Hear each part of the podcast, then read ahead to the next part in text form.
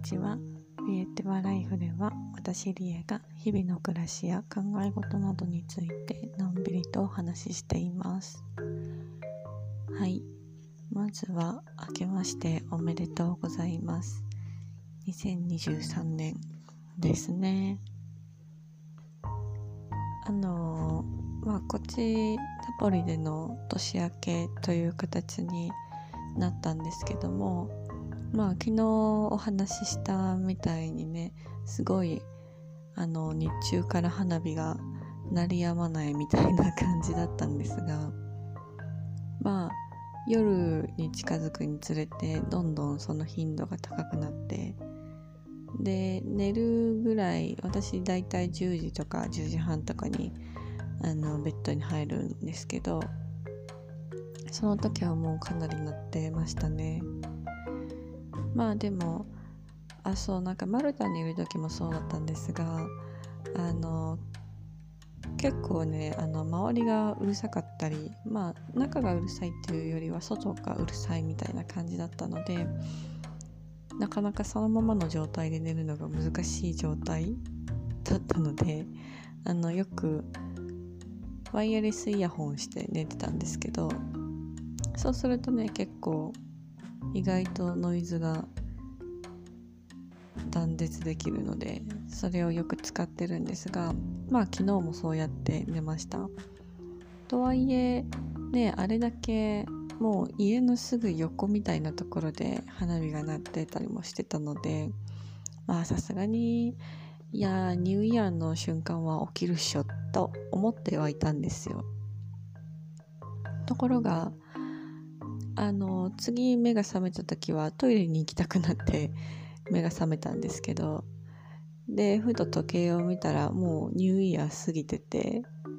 あ全然寝れたじゃんって思いました。はい。まあ眠りが深いというのはいいことですね。というわけで割と朝までじっくり眠れましたね。よかったです。まあ今はまだ午前中だし外にお散歩にはこれから行こうかなというふうに思ってるんでまだ外は出てないんですけどまああの窓部屋の窓にですねこれナポリみんなそうみたいなんですけどシャッターがついてるんですよ。あのペラペラのサッシじゃなくて本当にガチのシャッターがついててまあいろいろ窓が壊れるリスクでもあるんだろうと察するんですがそれをあの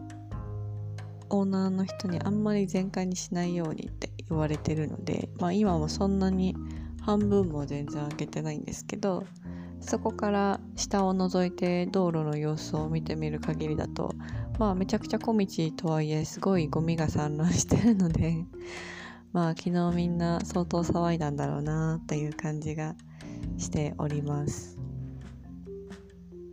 はい。まあそんなわけであのここのところ旅シリーズが続いてましたが今日は一旦それは置いといてまあせっかくなので2022年の振り返りと2023年についてまあ目標といいますか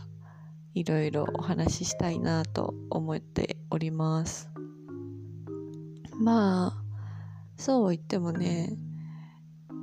今ざっと Google のカレンダーを見てみた限りだといろいろあったんだなとは思いつつでもおおむね仕事そして旅とまあプライベートなことっていう感じですかね。でも全体的に見るとやっぱり今年の2月にねそのリトアニアにまた帰ってきて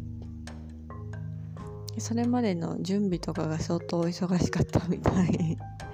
でしたね、まあ、あんなギリギリで準備して大丈夫だったのがすごいなっていうぐらいのギチギチ具合だったんですけどまあそんな感じでリトアニアにやってきたんですがその翌々日ぐらいですねプーチンによるウクライナ侵攻も始まってかなり不穏な空気には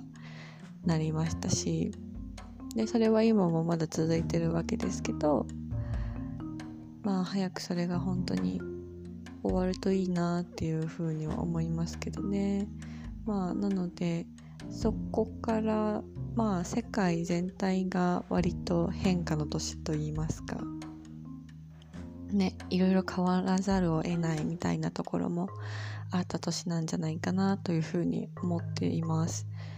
でまあそれは個人のレベルで見ても私はそうだったかなとは思ってますね。やっぱりすごい久しぶりに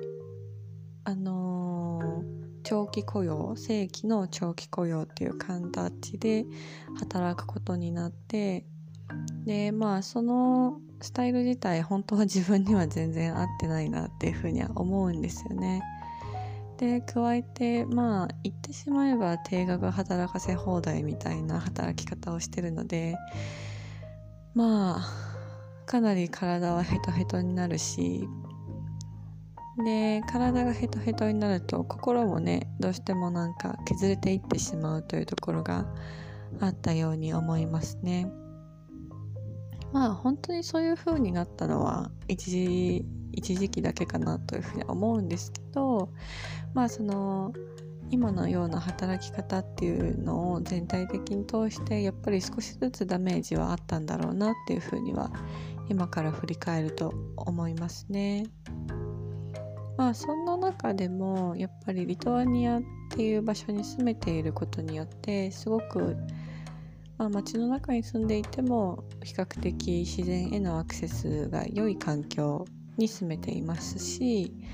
まあヨーロッパっていうねエリアの一つに住んでいることによって割と旅自体も行きやすいっていうこともすごく幸いしてるかなと思っています。今までその社会人をやっているとあ日本でね日本で社会人をやってるとなかなか私はまあボーナスももらったことなかったし3日以上の有給ももらったことなかったしみたいな感じで結構ねまあ労働時間も労働時間だったけどでもとにかく休みがない仕事ばっかりしてたんですよね。なので、まあ、なんかそうやってあの仕事と仕事の合間に一息ちょっと長めにお休みを取るみたいな習慣といいますかまあそういうのがなかったんですけどまあ今年あ去年ね 2022年はそれができていることはもうすごくありがたいことだなというふうに思っています。そうなのでまあ2022年の全体的にそうやって振り返るとするならばまあやっぱりすごい変化の年ではあったし今のような仕事をするにあたってまああの新規のお店だったってこともあるのでかなり手探りでいろいろやってきたというかやっているという感じも含めるとまあ仕事だけじゃなくてそれに伴うプライベートな変化っていうのもあったのでまあ変化と実験の年だったなっていうふうにはすごく思いますね。でプラスでまあその初めて1年以上同じ場所に海外で住むっていう経験も含めるとまあある意味で挑戦もしているかなっていう感じはありますね。はい。あとは何だろうなまあリトアニアに住んでるとこれみんな口を揃えて外国から来た人は言うことなんですがリトアニア人とはマジで友達になりづらいっていうのがあるんですよ。まあそれはリトアニア人がシャイだったりとか初対面の人になかなか心を開きづらい人が多いっていうところにあると思うんですけどまあそういうのがある意味で私の中で普通になってしまっていたってこともあってなんかねふとした時にあれ？私って人とどこまで心を踏み込んでコミュニケーションできてるのかな？みたいな 風に思っちゃったことがあったんですよ。でなんかあまりにも悩みすぎてまあどのとは言わないですけど某ポッドキャスト番組にお手紙を投稿するぐらい なんか結構本気で悩んでしまったことがあったんですけど、まあ、ちなみに言うとねその手紙は最近無事に読まれたんですけどまあそういうところでもしかして読んでもらったっていうのもすごく大きかったと思うんですがあのここに旅行に来たこともあって結構それについてはまあそういうもんかっていうふうに受け入れることができてきたかなというふうには思いますね。やっぱりずっと同じ環境にいてしまうと私はどんどん自分の中内側でなんか腐敗してしまうような感覚があってその自分自身の考え方とか環境まあ環境による考え方のアップデートができないっていう状態みたいなのが続いてしまうとどんどんどんどん自分がダメになっていってしまうような感覚があってですねまあそれは決して本当にダメになっているわけではないんですがまあそういうふうに思えてしまうんですよね。なのでまあこうやってたまには違う環境に身を置いてみるっていうことを定期的にしているわけなんですけどまあだかそれをできているっていうこと自体はすごくいいことですよね。でこうやって今考える時間ができているのも本当にありがたいことだと思います。うん。まあこれは2022年の振り返りのまとめになっているのかどうかはよく 分かりませんがまあでもその変化と実験と挑戦の年だったっていうところからそういうのを踏まえて2023年じゃあどうしていきたいんだって話になるんですけどうーん。そうですね。まあでも一つすごく言えるのは今まであのこういうバタバタな生活の仕方をする以前は結構その生活の基盤を整えると言いますかまあ暮らしの質を整えるって言った方がいいんかな。にすごくフォーカスをしてきた数年間特に20代後半だったんですよね。でそれを今一旦崩すような形になってしまっているなっていうのは自分の中ではすごく残念でだから2023年はまあだから仕事を辞めるとかそういうことではないんですけどまあ少しずつそこをまた改善していきたいなというふうには願っております。やっぱり暮らしの質がそれなりに整っているからこそ自分は元気に毎日生活できている生きられるわけなのでうん。なんかその辺がおろそかになってしまうっていうのは心身の疲れの表れでもあるしでまたそこからねさらになんかずさんな 暮らし方になってしまうってなったらもう悪循環でしかないので一回ねその暮らしの体制を整え直すっていうところからまた2023年は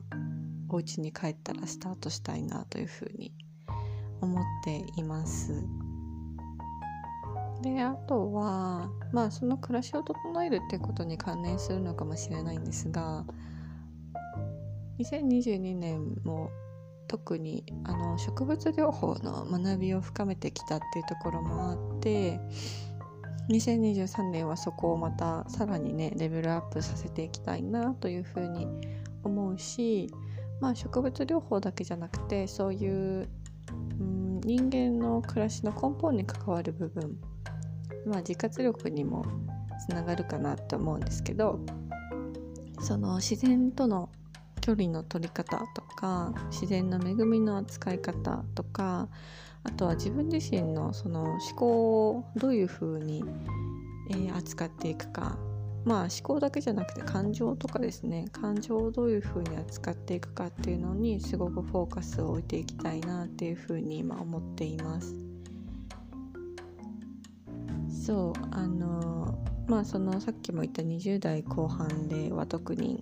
その自然と人との暮らし方っていうのを常に探求してきたなというふうに思うしそれと同時にその自分の内側の部分まあ精神的な部分っていうんですかねそこもすごく鍛えてきたように思うんですね。まあ鍛えてきたというか勉強してきたというかそれを通しあのその勉強とか学びを通して実践してきたことっていうのもいろいろあると思うんですがまあそれをさらにね2023年は改めて深掘りしていきたいなというふうに思っています。この旅のタイミングでですねようやくずっと学びたかったというか読みたかった本の一つであの NVC ノンバイオレンスコミュニケーションっていうのがあるんですけどまあその本をまた読み始めたんですねで今までその NVC っていう言葉は聞いたことがあったしなんとなくな、うん、その概要は理解してたんですけど改めて今本を読んでみて結構なんか根本から自分の考え方を覆されるような部分もあったしで一方であれこれ今までの経験で学んできたことばっかりじゃね？みたいな方もね実はたくさんあったんですよね。まあ、でもそういう知識とか学びってやっぱり定期的にアップデートすることが大切なんだなっていうふうにそこで改めて思ったしなそう。知ってるじゃんって思ってたってことはでもそれを実践できてもいなかったっていうことになるのでまあ改めてねあの実践のフェーズに取り入れていきたいなというふうに思ってるんですけどまあそういう感じでね本を読んだりあと人に会ったりまあ新しいこと今までも知ってたけどもう一度学び直したいことっていうのも含めてもっと自分自身をうんまあ成長させていきたいっていうのはちょっと違うんですけどもっと自分を豊かにしていきたいなというふうには思います。はい。まあそんな感じですかね。すごい抽象的だったと思うし自分の中でもあんまりまとまってないのにこうして気ままにおしゃべりしていますが、うん、まあまたこの辺についてはアップデートといいますか伝え忘れたこと言い残したことがあったらまた付け足ししたいなというふうには思っています。はい。まあ本当昨日とは打って変わってナポリの街がめちゃくちゃ静かでよかったなっていう風に 思ってるんですけど、まあ、本来はねこんなに静かでやることないんだったら日帰りでどっか行っちゃおうかなとか思ったんですがまあそこまでしなくてもいいかたまには旅の間でも何もしない日があってもいいだろうと思ってこんな感じになっています。まあせっかくなのでねその NBC の本を読み進めたりとかあとはちょっとお散歩したりとかしたいと思います。皆さんも良い2023年をお過ごしください。はい。今日も最後まで聞いてくださり本当にありがとうございました。ではまたね。バイ。